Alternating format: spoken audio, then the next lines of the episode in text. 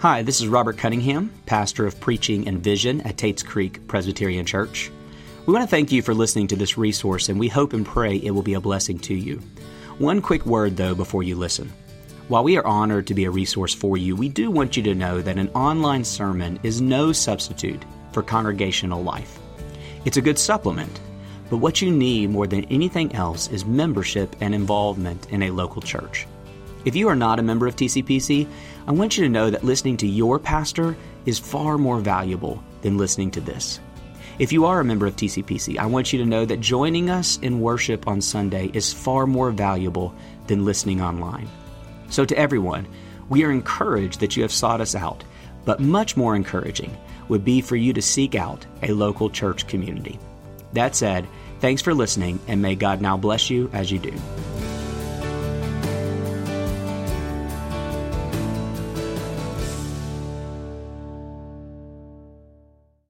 Well, as you can tell, our passage today is not an easy one.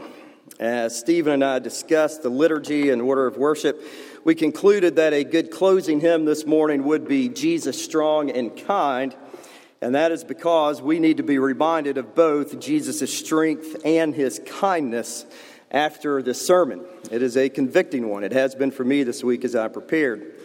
Jesus' teaching in Matthew 7 is not kind. In fact, it is harsh. These are not easy words to hear or to preach, but we need to hear them because he has put them in his word. As our study of the Sermon on the Mount continues this morning, now to chapter 7, I remind us all that Jesus is providing here the essence of his kingdom, uh, the constitution of what his kingdom is about, and what his followers are to do and to be. Uh, in this section, he speaks directly against those around him with whom he disagrees the most, and his words are cutting. They are tough, and they are meant to convict us, um, all for us to run to him to receive his mercy. They are this way because, as we'll see, Jesus' desire for us is that we will be protected as his followers. For those of you who truly know and follow Jesus, He loves you so much, He wants you to be aware of all that is taking place. He wants you to see the enemy that exists even inside of the church and to avoid them, but certainly to avoid becoming them. And though we might believe that those enemies are perhaps soldiers from a different country or people of a different political tribe, uh, or those simply who are secular, or whatever else you might dare name, none of these groups receive the harsh words like this particular group. The people who receive Jesus' anger are those inside the church who do not acknowledge their own sin. Those who are actually not concerned about what's in their heart, but they're really concerned what's in everyone else's heart. That is, the people for whom Jesus offers no mercy here are the self righteous amongst us this morning. And Jesus' words are again shocking. And as we will see, Jesus wants his true followers to see the danger of self righteousness and to run to him for mercy. I want us to see that the most dangerous people here inside of this sanctuary today are those who profess the name of Jesus with your mouth, but your heart is not connected to his heart. If you're not a Christian this morning and you don't pretend to be a Christian this morning, you're not a threat. We're just glad that you're here and we pray that you'll hear the truth of the good news of Christ. However, if you're the self righteous here this morning, I pray that the Lord will, in fact, convict us all. I've entitled this sermon, uh, The Hypocrites in the Church. Aren't you glad you came to church this morning? Yeah. But my proposition for us is this when the gospel of Jesus Christ invades our life, we will hate our own sin more than we care about anyone else's. That your self righteousness will be replaced with a love for Jesus and will be reminded of his righteousness. All right, so let's deal with this passage. Three points for us this morning. First, the identification of the self righteous. Secondly, the danger of the self righteous. And then, thirdly, the deliverance from the self righteous. So, the identification, the danger, and the deliverance. And my question for you as we begin this tough passage is simply this How has Jesus changed your heart? Has he opened your eyes in such a way that you don't need to pretend that you're something that you're not? Are you so free in him that you don't need to hide behind a veneer of religion at all? All right, let's see. The identification of the self righteous. All right, there are two terms here that we have to deal with and understand what's going on. These are to judge and a hypocrite. Words that we don't like to use very often at church, but we need to this morning. To judge means this Jesus says not to do it, but he will give a twist. It means to give an opinion about. That is, to cast your opinion about another person, particularly about their spiritual condition, their sin, their conduct, their issues. That's what we're not to do. But then a hypocrite this is somebody who pretends to be something that they are not. I think we all know what that is. It's someone who has a fake, who has a disguise. They're not really there, even though they're there. Jesus uses both of these words to help us understand the reality of life inside of his kingdom. There's a strange thing which happens here in Jesus' sermon, and it's key to understanding this whole passage. In verse 1, he says, Judge not, lest you be judged. That is, do not give your opinion about others. But then in verse 6, he says, Don't give to dogs what is holy, and don't throw your pearls to pigs. You heard that correctly. It sounds like a contradiction. It sounds like Jesus just casted judgment. He's basically just said, Don't judge people, you bunch of dogs. That's actually what he's saying. Did Jesus contradict himself or something else going on? Obviously, there's another message here. Here's the context, and it's important for us to understand what's taking place. Jesus is speaking to a large group of people who are his followers. But intermingled in that group are people who are curious about Jesus, but don't love him and don't love his message. They're curious about Jesus because Jesus is messing with them and messing with their life, and they don't like it. Later in the Gospels, this particular group of people were, are called the Pharisees, and you're probably familiar with them. What you need to know about them was that they loved a religious lifestyle. But Jesus' words of repentance and sin did not register with them. In fact, they hated his words. So, in this sermon, as Jesus is giving it to them, he has two groups of people in front of them, and he's preaching one message. He has his people, the true followers of Christ, those who are broken, who are desirous of him and his mercy. And then you got the religious people who are there paying attention to Jesus, but their motives are something else. And Jesus tells the religious people do not judge. Don't talk about the speck of dust in someone else's eye when there is a log in your own eye. He is speaking to convict them of their wrong view of themselves, preaching to confront them of their pride.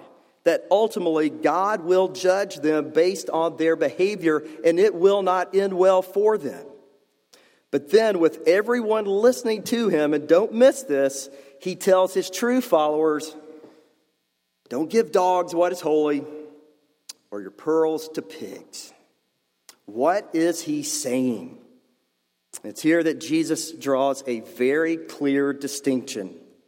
To those who know him and are truly his disciples, he wants them to know you are surrounded with people who must be recognized who must get the attention of everyone else, and you are to stay far away from them. He says, There are people here physically, but they are not here spiritually. This reality has been true throughout Old Testament Israel into the church, and it will continue until Christ returns. They hang around the church, but they're not there spiritually. That is, those who are here because they love religion and they like something about religion, but they do not care about their sin, so therefore they have no regard for the cross. And they are to be recognized as the lowest of the low dogs and pigs. Now, side note dogs in that day were not a, uh, a, a, uh, a pet, they didn't like dogs. People were scared of dogs. As a dog guy, I'm sure if Jesus were giving the sermon today, he would have referred to cats, not dogs. But in that day, he's talking about dogs. How do you know a hypocrite when you see one? How do you know it if you are one? How do you identify those who are physically present with those whose hearts are not? Well, here's a non religious hypocrite story. Some of you will appreciate this, some of you will not. Last Saturday, University of Tennessee was playing football against the University of Florida. The University of Kentucky later in the day played football against the University of Northern Illinois. The Tennessee game was at 3:30, the Kentucky game was at 7. I'm watching my volunteers all afternoon with a white shirt on that says Tennessee on it. Earlier that day, we were offered tickets to go later that night to the UK game, which we very much accepted and looked forward to. However, my game did not finish before the other game started, so we had to leave while I was still watching the Tennessee game. So Keaton, our son, drove our truck, and I watched my game on my phone, still wearing my white shirt that said Tennessee. I have a UK pullover that I'm going to put on as soon as I get out of the truck. I just haven't done it yet. Keaton pulls our truck into the blue light at UK, surrounded with a sea of wildcats. I get out of the truck. I, my heart is pure. But within two seconds, some drunk, random UK fan looks at me and says, I hate Tennessee. I'm like, what did I do? I just got here. And then before I had a chance to catch my breath, he said it again. And to be perfectly honest, he didn't use those words, but that's what he meant. And I thought, I'm putting my UK shirt on as we speak. Can you just give me a second? And at that moment, the random drunk UK fan made a very theologically astute identification. I was, by definition, a hypocrite. I was there physically, but my heart was somewhere else. So, here at TCPC this morning, where is your heart? Is it here? Is it with the gospel of Jesus? I know of no better place to determine if you are self righteous, if you are a Pharisee, if you are a hypocrite, than to consider the prodigal son parable in Luke chapter 15. I encourage you to read it later today. It is a story of two brothers and their father's love. The younger brother wasted everything in his life and pleaded with his father for forgiveness and mercy, and the father was delighted to have mercy upon him. The older brother, though, was dutifully working for his father his entire life, and yet he only wanted the inheritance that would be his when his father was no more. He didn't enjoy being with his father. He just wanted the gifts that he thought he could get from his father. That's all of his labor. It was never about the father's love. All of his work, all of his devotion, all of his money, all of his effort it was always about himself. He had the Father's love his whole life, but he didn't even want it. So let me ask you this morning Do you love hearing the weekly assurance of pardon as much as any position you may have in this church? If you gave of tithes and offerings this morning, do you think God loves you more than he loves anyone else? You see, the identification of the self righteous is revealed by how we feel about our own sin and pride. Do you look at your sin with disgust? Or are you disgusted by the sin of everyone else in order to feel good about yourself? See, the prayer this morning is that the Lord would open our eyes to see the severity of our own sin so, the first identification, if you will, is for the reality of will you pray and ask the Lord to show you the log that's in your own eye? But now, secondly, consider the danger of the self righteous. We've seen the identity, notice the danger. Look at verse 6, and I was struck by this reality all week as I prepared. It's frightening. Notice these pigs and dogs. They're not mere casual observers inside the kingdom. Rather, they are active and they are vicious and they are seeking to injure. It's easy for us to say it's bad to be self righteous. We can even kind of make a joke of it, if you will. But Jesus' teaching here is not comical. He is warning his people to stay away from these prideful hypocrites because they will turn and attack you. They're dangerous. The Pharisees of that day, the spiritually proud people of today, are not just bad theologians, though they are. They totally miss God's grace. But again, notice the warning in verse 6. If you give pigs a pearl, or if you give dogs what is holy, the pig will crush it, and the dog will eat it, and then turn around and attack you. These are mean people. What on earth is Jesus saying here? Here's what it means the holy, the pearl, that which is not to be given to them. This is the good news of Jesus and all that is true inside of his kingdom. It's his gospel, it's who he is. What is holy, what is valuable in this setting represents everything that belongs to Jesus. Everything. You might think, why would a self righteous hypocrite even care about Jesus and his kingdom? What's it to them? And that's the point. They despise everything about Jesus and his kingdom because if they followed him, they would be confronted with their sin, and they want none of that. By definition, someone who thinks of themselves as holy apart from the blood of Jesus covering them, they are ultimately offended by everything that Jesus is about. Thus, they are opposed to him and want nothing to do with him. Jesus said, No one can come to the Father apart from me. The prideful say, Give me a break. Look at all that I'm doing. Look at all that I've done. I'm not that bad. And these two positions cannot coexist. If you reject the one, you'll hate the other.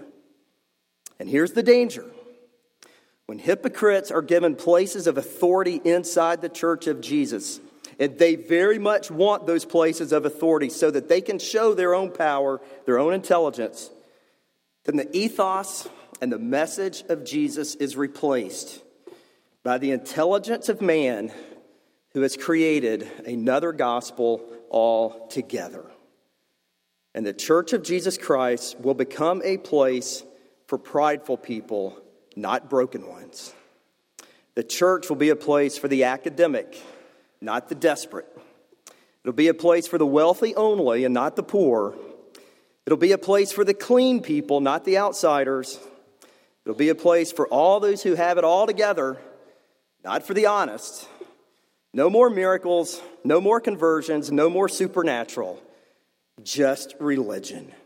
And the church, if led by people who are not broken over their own sin, is no longer a church. It's just a group. And if that happens, that is how we are attacked. You will be in a religious community without Jesus, without His grace, without His word, without His promises, without His spirit. And that is a dreadful place to be and you see here, Jesus will have none of it. Compare Jesus' words here to these Pharisees and these hypocrites to the words of the woman caught in adultery in the Gospel of John. Jesus gave her so much mercy, even in her sin, because she admitted her brokenness and came to him and sought help. And Jesus was quick to restore her. But to the proud and to the self reliant who admit no need for help, no mercy is given.